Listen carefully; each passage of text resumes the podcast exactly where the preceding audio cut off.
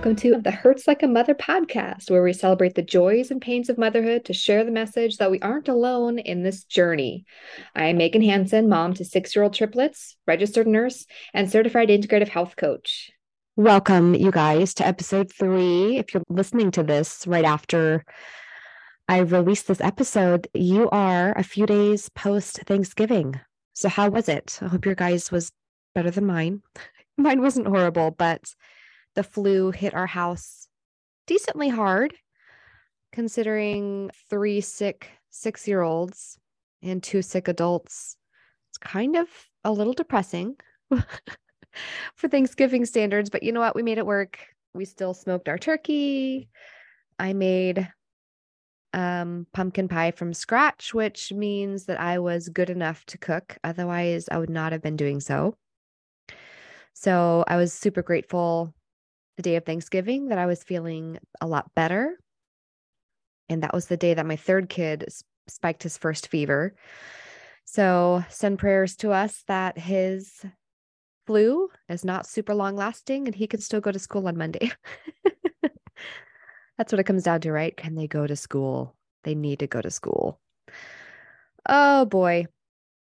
But, anyways, let's get into the episode. So, I will say I'm not sure if I was depressed or not after I had my kids. So my kids are six. Looking back, it's all a blur and a blackout of just memories all stuffed together. And some people say, like, how did you do it? Three newborns. And honestly, I don't know. I had no other children or motherhood experiences to compare it to. I just did it. Right. Like sometimes if you have nothing to compare it to, you just do it. So a lot of that was a lot of mixed memories jumbled up in my head. But looking back, I don't know if it was postpartum anxiety, postpartum depression. It wasn't right away. It was not baby blues, which is that initial feeling of sadness and tearfulness related to your fluctuating hormones and your sleep is super wonky and you're constantly worried about this other human being that was just created and they're so tiny and helpless. It wasn't the baby blues, I could tell you that for sure. But I went through a period of time that I wasn't so sure of myself and my role as mom. And, you know, I, I go into a lot more detail about this in the book I'm writing. But I, I believe I was going through grief and I think I was going through grief because I went through this whole journey to get pregnant in the first place. It took many months of constant attention and worry and testing and blood work and ultrasounds. And I love my husband, but a lot of sex with my husband. I mean, and that's not to say we don't have good sex, but when you are timing your intercourse according to your peak hormonal action, all that stuff, it's not always super romantic. And if you've been through that, you know what I'm talking about. But anywho, so going through all of that and having the blessings of these three babies all at once, it was a lot all at once and a lot to figure out, which is fine. I think I can figure out almost anything if given a chance.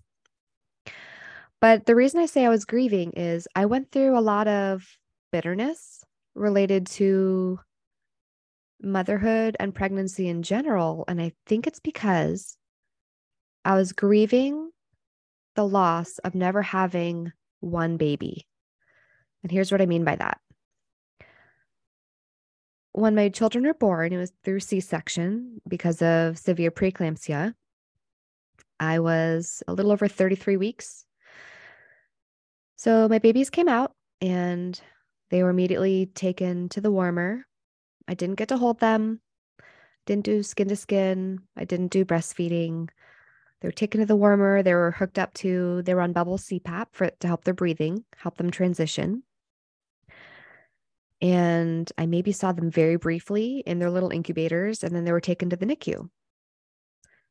So I knew that their birth story was going to be very unique and different than a traditional one. I was, I had that mental forethought, but still, I didn't have all of those wonderful, wonderful firsts that maybe a more traditional birth would accommodate. They were premature, so it took a few days for me to even be able to hold them. And even when I brought them home five weeks later, you know, it was a lot to get them into a stroller to go for a ride around the block. Or it took a lot for us to be able to take them out into public. Even to the doctor's office, it was a lot.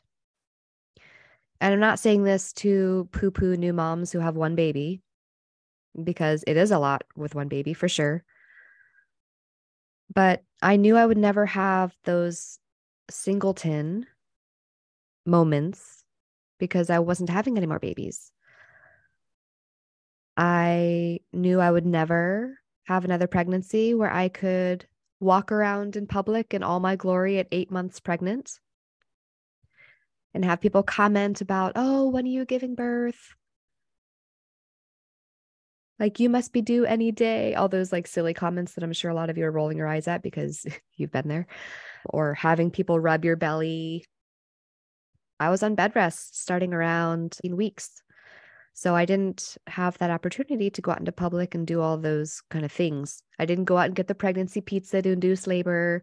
I didn't try to induce my labor so i think i went through a period of time where I was just kind of grieving. And not to say that I was not grateful and blessed with my three children. I was super grateful for them and in awe of them and what my body could do to bring three humans earthside. Like that's a huge feat. But I don't think it's a bad thing to necessarily say I don't know if that's enough. So, in order to kind of get through those feelings, I think in order to cope, I turned inward to spark a kind of self development journey, if you will. So, because I went through that whole process to get pregnant, I had these babies, I yet wasn't fulfilled and I couldn't figure out why. And I think because I thought going through this whole process, I was going through hell or high water to get pregnant. I thought that having children was going to be the answer to fulfill me. So when I wasn't fulfilled, I had to figure out how to fulfill myself. So I think that's how I went down this whole path of my health journey, and changing my body and changing my health and really going inward as a way to fulfill me because I wasn't being fulfilled by the things that I thought would do it, if that makes sense. So, this episode is for moms who have ever felt like this, and also for the moms who are immensely overconsumed with the role of motherhood this isn't to say that if you are fulfilled with motherhood and you'd get a lot of pride and joy out of being a mom, this isn't to say that that's a bad thing at all. Like, I completely applaud you. I'm just saying that that's not me, and that's not a good chunk of moms. I think it's wonderful if you wake up thinking of how to make your children better humans.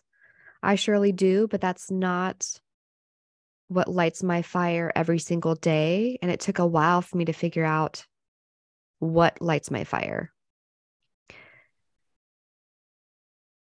I had to discover that being a mom is a role that can be fulfilling, but it's not my identity.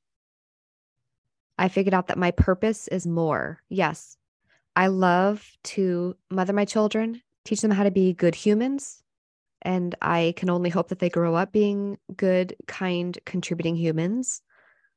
But my purpose is more. My reach is farther than my children alone.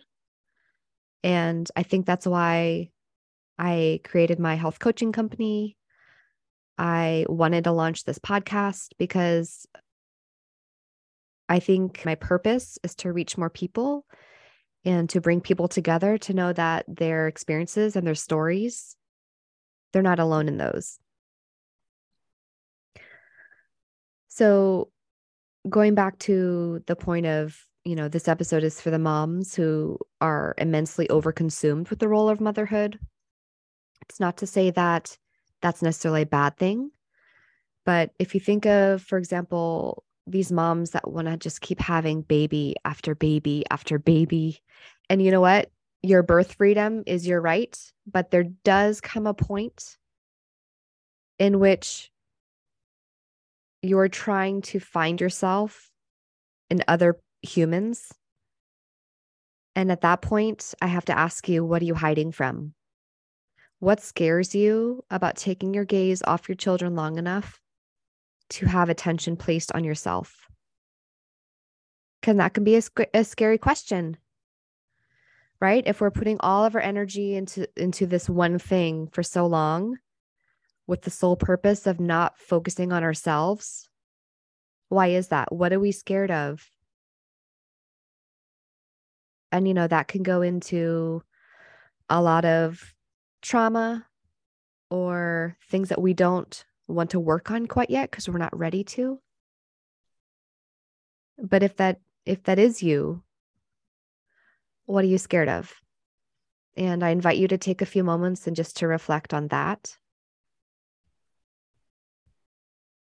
Because it can be scary to think about yourself, especially when you're so wrapped up with the hustle bustle of taking the kids to school, taking them to their school activities, their after school activities, getting dinner on the table, making time for your husband, for your other family members, especially if you have parents that are aging and you're having to deal with with them. There's a lot of responsibilities that the modern mother is responsible for. And it's very easy to take the attention off yourself. And then pretty soon, years go by.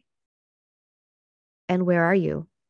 Do you remember you as a person and what you want and what your purpose on this earth is for?